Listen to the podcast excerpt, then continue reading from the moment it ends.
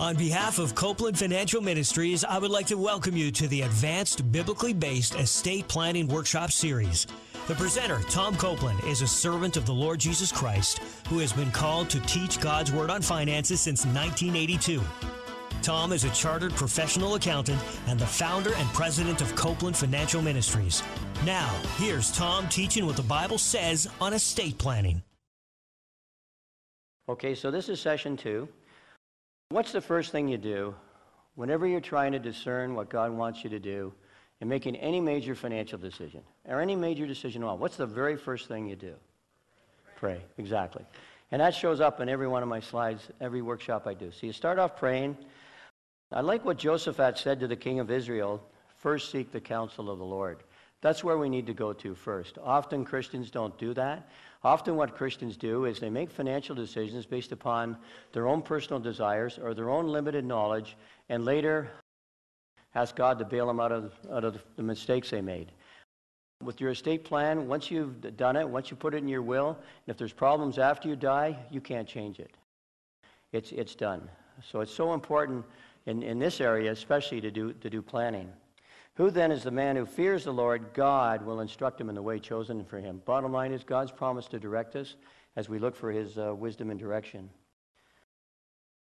Uh, the next thing I recommend, study what God's Word says on finances in general, and in estate planning in particular. You're going to see as we go through this workshop series, the Bible has a lot to say on estate planning, way more than most people. If you talk to most Christians, they think, I don't think it has anything to say. It's got a lot to say. A lot of scriptures that apply to estate planning. Your word is a lamp to my feet and a light for my path. I love Psalms 119, 105.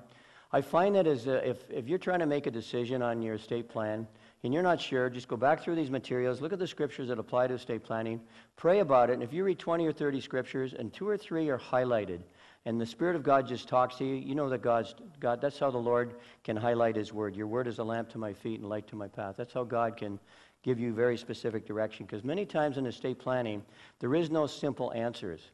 However, I would say this lots of Christians violate the biblical principles because they don't know what they are. But once you know what the biblical principles are, principles are, then there can be several answers, several options within the biblical guidelines. Seek godly counsel throughout this, the uh, process. The man without the Spirit does not accept the things that come from the Spirit of God.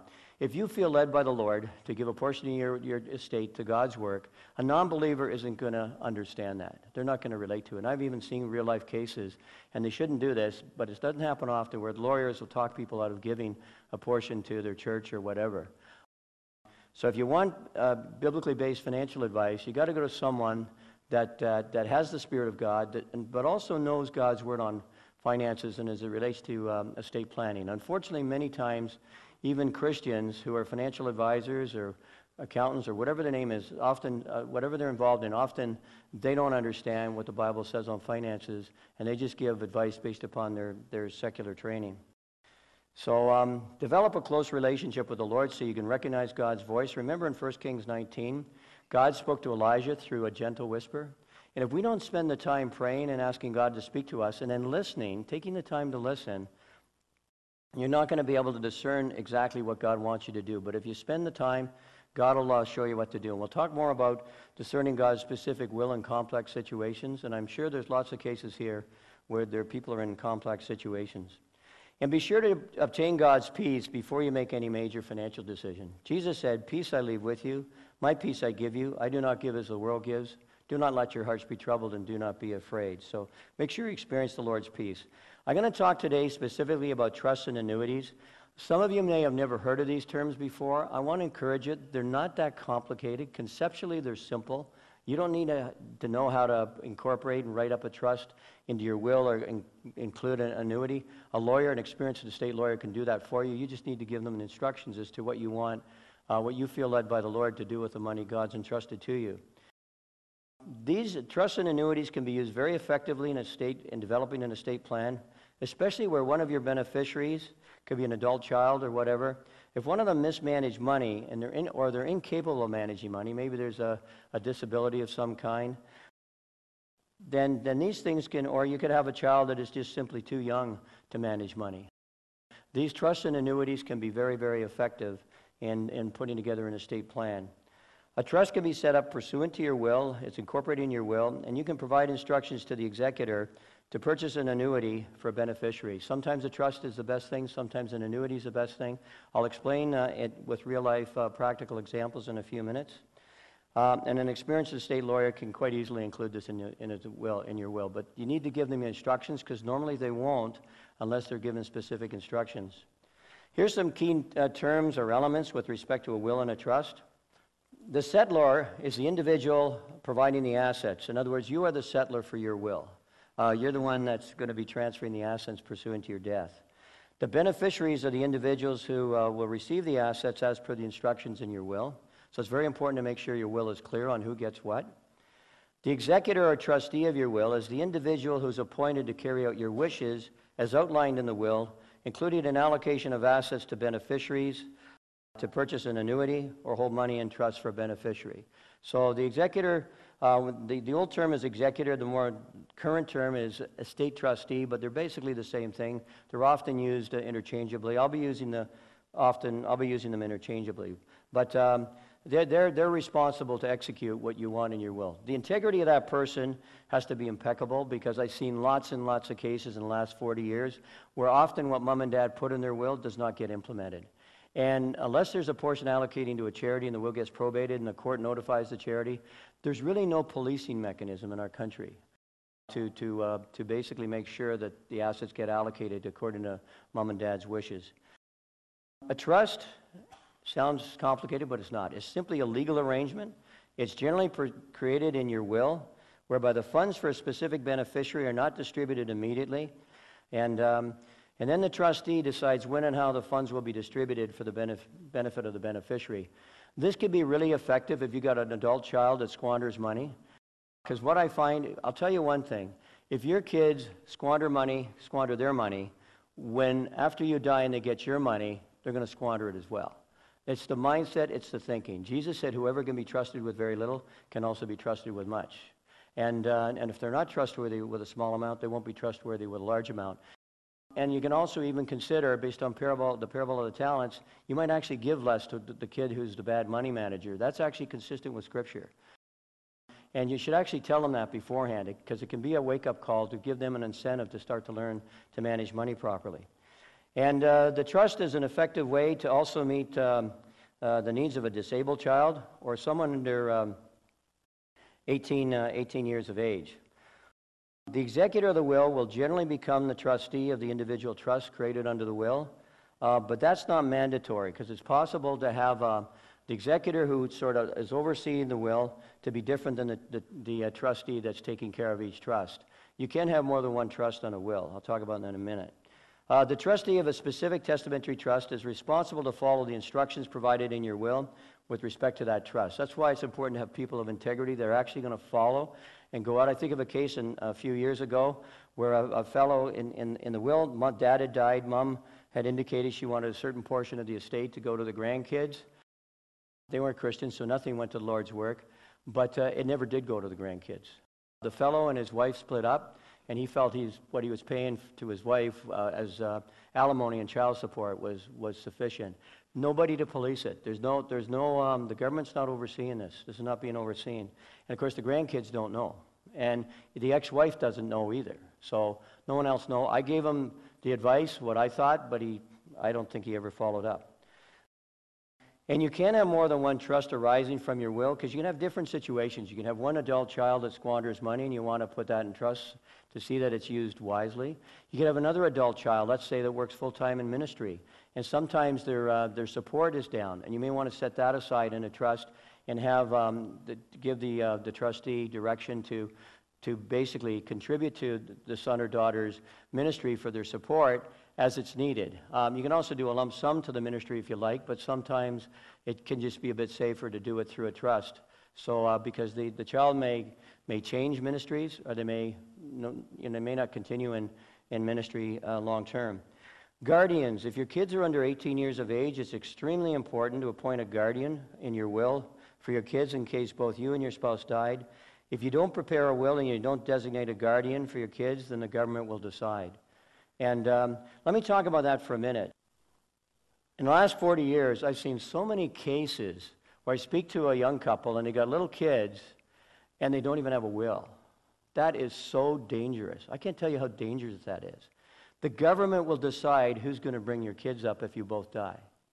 Now, if one spouse dies in Ontario, that's fine. It, it, the, the, the surviving spouse is, is automatically the guardian in a sense, the parent. But if they both die, it's, it's, it also creates a lot of chaos because who's going to look after my kids? And sometimes another relative will step up to the plate and help out for a season, but the court can decide on something else. They may even put them into a foster home or something. So you really need to, if, you, if, you're, if you got kids under 18 years of age, you really need to have a will, and for sure um, designate who your guardians are going to be for your kids, and, and pick people, pick the appropriate people. Let's talk about this estate, um, this, this case study, which will uh, answer, go further on, on uh, Lorna's question. Norman and Sue are both committed Christians. They're married and they have two young children. They're in the process of updating their wills and they need to make some key decisions. Norman and Sue feel led by the Lord to have Sue's sister Jennifer be the guardian of their children in case they both die before their kids attain 18 years of age. Jennifer is a great mother to her kids a committed Christian who is teaching her kids God's way of living, but unfortunately, Jennifer is a poor money manager. Norman's friend Ron is an excellent money manager, having a thorough understanding of God's word on finances. However, Ron does not feel led by the Lord to assume the responsibility of guardianship. However, he is willing to serve as the executor of their wills and the trustee of the trust created under their will. So, what do you, what do you think? Um, what biblically based estate planning advice would you give to Norman and Sue with respect to updating their wills? Um, just to start, uh, I can't remember where exactly. It's Proverbs uh, 20 or 22. Train a child in the way he should go, and um, when, when he is old, he will not depart from it. Thanks, Donna. Um, so, I mean, getting the guardian in place, um, I think, would be paramount before you do anything else. So, I'd, I'd encourage uh, encourage them to look into Jennifer uh, to being the guardian to start. Excellent. Okay, thank you very much. Jennifer is the guardian. Do we have a spot for Ron? Yeah, we do. Remember, Jennifer's a great guardian, great mother, but she's not a good money manager. So here's, here's the answer. I think it's pretty straightforward. So um, choosing Jennifer as the, um, as the guardian, and Eli quoted that scripture, Proverbs 22, 6, is, I think, the best choice. With respect to the money management, it's best to choose someone that is Ron, who understands and applies God's financial principles in, in managing money. So you're better to get the, you, you can have the guardianship and you can have the money, the executor or the trustee of the trust. They can be separate. They don't have to be the same person. Sometimes it can be difficult to find someone who is good at managing money and also good at uh, raising kids or even is, is willing to raise the kids. Uh, we, we don't know the, I purposely didn't put in the, the details here on Ron, but Ron could be a single man. Maybe he doesn't, or maybe him and his wife have grown kids. They don't want to manage the money. They don't man, look after the kids. Uh, they're not set up for that, but he, he can look after the funds. So sometimes the guardians of your children and those who are going to take care of the estate, the executor or the trustee of the trust, they can be different. Now, here's the next question What if Ron was not willing to serve as a trustee of the trust, which would likely commit him up to the children are about 25 years of age? What's a practical biblical option? Say he's willing to be the executor, but not the trustee of the trust. And let me, let me just sort of tell you what I had in mind here. For this couple, um, often what you need to do is create a trust for your kids to provide for their needs up to age 25. And by then, they should be through school and also provide for their education. They should be through school. They should be working full time and should be their, on, their, on their own. Mom and dad, you don't have to look after your kids for the rest of their lives. I mean, that can create a lot of laziness and everything else. But certainly, getting them through school, getting them educated, especially in this country where uh, lots of people have got post secondary degrees, um, that's, that's really important. So often with kids, the trust is set up and, or the annuity is set up until they're about age 25 years of age, give or take. So now let's say he doesn't want to serve as the trustee because maybe the kids is, maybe the youngest is two years of age. That's 24 years of a commitment, sorry, 23. So what, what, what do you think could be an option here? Any idea? Go ahead, Ed. What I'm saying is uh, the Ron can the option or have the option to buy annuities in Annuities, order to, yeah. you know, to give them uh, to give Jennifer some money in Yeah. advance eh, and avoid that she spends the whole money for these kids mm, Yep. until they reach Okay. the age of 25. Excellent. That's an excellent answer. What he was saying is, if, let's say Ron doesn't want that 23-year commitment, but he's willing to be the executor, you can, he can always buy an annuity that lasts until age 25 for the kids, and that money can go to Jen- Jennifer to look after the kids. It's designated to go for the kids. That way, you see, someone that's a poor money manager, if they get access to a lot of money, and even though it's supposed to last 23 years, the odds are it'll be gone in five or 10 years. That's what'll happen. And then that'll become a problem for Jennifer and, and her husband as well, a real stress. So it, the annuity basically spreads it out over a long period of time, and there's income earned uh, within that annuity. So um, I'm going to talk about a testamentary trust versus an inter trust. Again, these concepts are simple. Don't let the, the terms scare you. When someone dies and they leave a beneficiary, they leave money to a beneficiary pursuant to their will, that's called a testamentary trust, okay? Uh, when someone dies, they leave money to a beneficiary pursuant to their will, it's a testamentary trust. However, an individual can set up what's called an inter vivos trust. The word inter vivos literally means uh, while, while living, while living. They can set up an inter vivos trust. The definitions above in respect to settlor, beneficiary, and trustee are, are the same for both. Inter vivos trusts are not used very often because most people are not aware of them, but they can be really effective in some situations, really effective. However, um, an alter ego trust is, is just a type of inter vivos trust, but it can only be utilized if the settlor is at least 65 years of age. But it has a big advantage that it avoids triggering any capital gains when you transfer the assets in.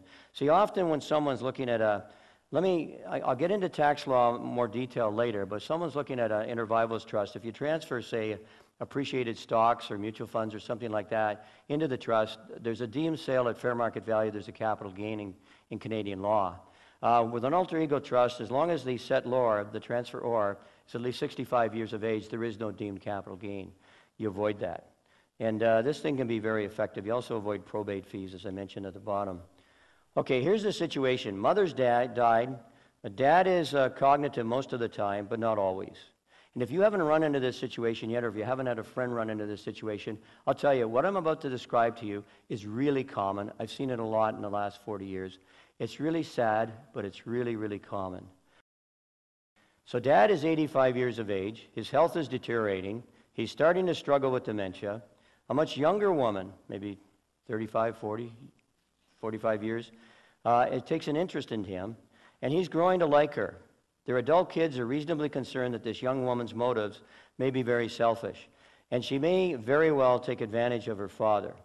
As long as dad is willing, it can make a lot of sense for dad to transfer his assets to an alter ego trust because he's over 65. There's no capital gain on the transfer. And let's assume he's got some mutual funds or some stocks or something that he can transfer in.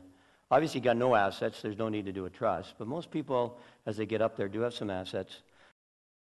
And under that alter ego trust, he would be the sole beneficiary during his lifetime. And after he dies, his two children and the Lord's work would be the beneficiaries. That's how the trust is set up. It almost, in a sense, takes, doesn't quite take place of his will, but it, it, it, it handles a big chunk of the assets when, when he passes on. To protect the uh, family assets, Dad and his two children would be the trustees. So if the younger woman got dad to sign a new will, it would only govern the assets outside of the trust. Assets, uh, that's all it would govern. And typically, the only asset that we cannot transfer into a trust is a retirement income fund, registered retirement income fund. And that can be dealt with by designating um, the beneficiaries of the registered retirement income fund as the children in the Lord's work. So this, this is um, something that can be very effective.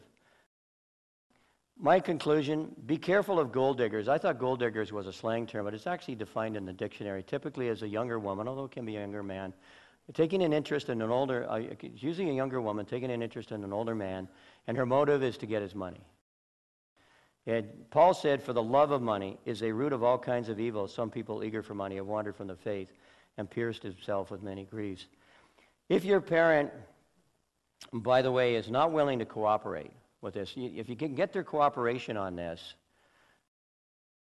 it, it can really, that's the easiest way to do it. But if they won't cooperate, there are other ways to, to, to deal with it, especially if it looks like the gold digger is getting quite aggressive. One option, you, you can consider obtaining legal advice, medical advice. It may be necessary to get your parents assessed by a qualified practitioner under the Substitute Decisions Act. That's an Ontario law. And, uh, and if they're assessed as incapable of managing their affairs, then any new power of attorney or any will that this uh, younger woman gets him to sign, any new thing like that will be null and void.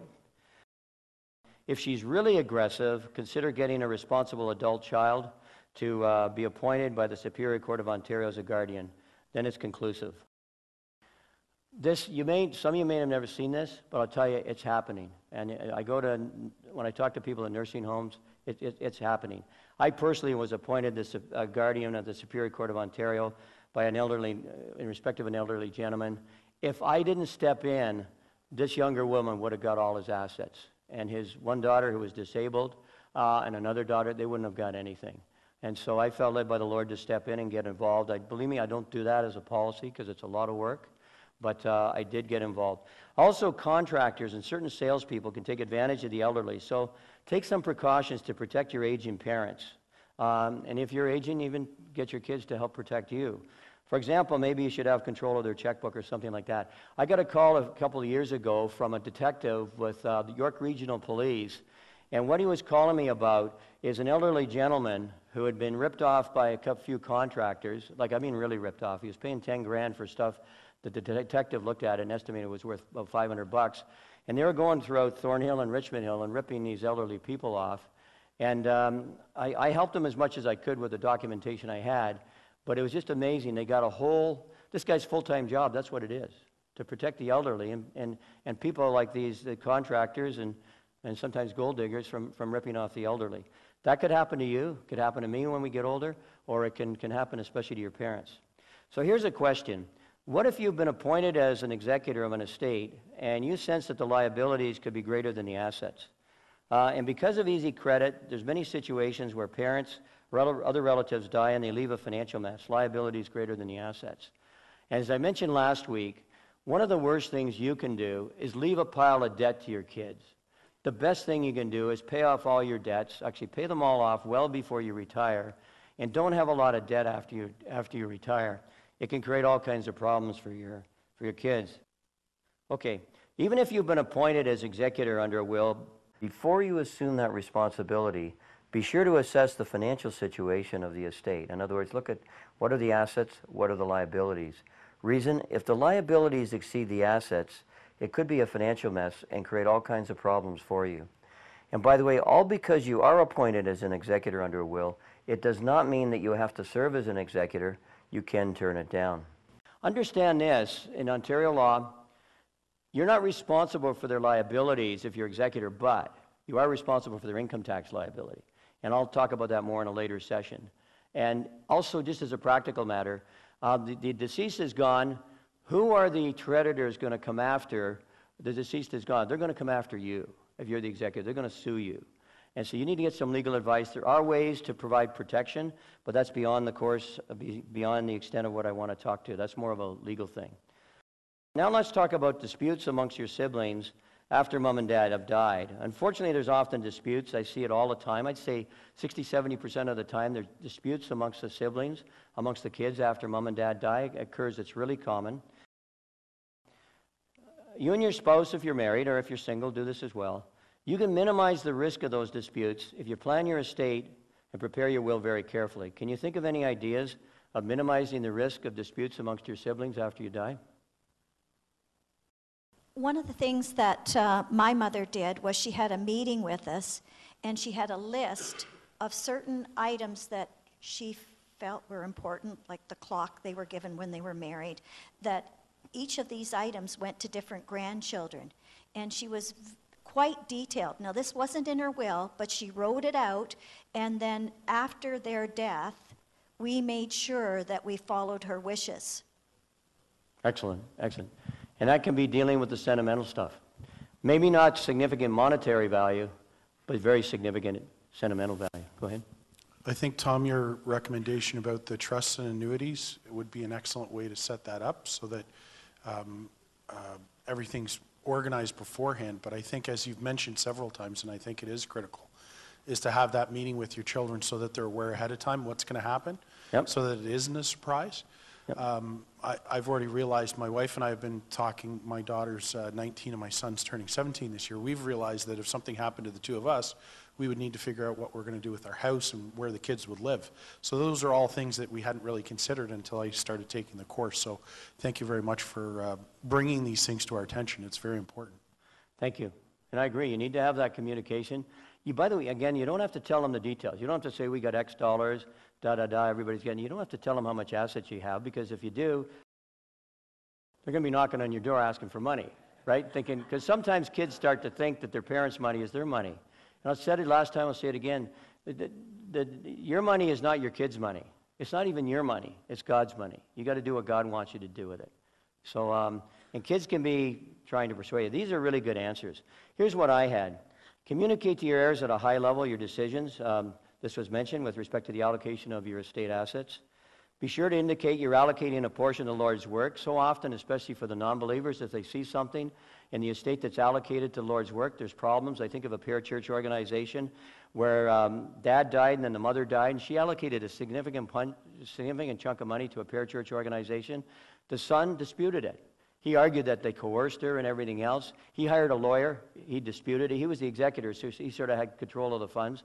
He hired a lawyer. He disputed it. The parachurch organization hired a lawyer. Next thing you know, the legal fees run up, and so they had to settle. And the parachurch organization got quite a bit less than the, what they were supposed to get. And I think a lot of that could have been solved had mom uh, communicated to her son. She just had one son that, hey, I'm allocating a percentage to God's work, and that's my decision. And if God's directed you allocate more to one child versus another for whatever reason, you need to communicate that in principle to your kids and the, uh, the reason as well. If you're not comfortable doing I think it's best to do it while you're living, but if you're not comfortable doing it then, at least do it in a letter. Consider giving some of your assets and money to your kids. If you have a surplus that you don't really need, consider helping them out while you're alive, but be careful. Make sure you have enough for retirement. I'll deal with that in a later session. And consider doing some of your giving to the Lord's work. I'll talk about that in session, uh, session five. Prepare a letter outlining how sentimental items uh, should be distributed. That was mentioned by Kathy. And if you've loaned money, this is one area that can be sensitive. You loan money to one of your kids or grandkids, make it clear as to how this loan is going to be dealt with after you die. Because often we see cases where there's three kids, one got a loan before they died, and the other two kids are arguing that the loan that they got was part of a distribution of the estate, so they get that much less. And the kid who got the loan said, no, that was a forgivable loan. And you get into a big, big argument. So here's a summary of this session. Always seek God's wisdom and uh, God's specific direction before you make any major financial decision. Consider utilizing a trust or annuity for minor beneficiaries or for those who mismanage money. And be careful of gold diggers who do not accept an executorship or trustee position if you anticipate it's a financial mess. And do whatever you can to minimize disputes amongst your beneficiaries after you die. The Lord wants harmony amongst his family members. Tom's Financial Moments are aired on numerous radio and TV stations. For more information, check out CopelandFinancialMinistries.org or follow us on Facebook, Instagram, or Twitter under Bible Finance.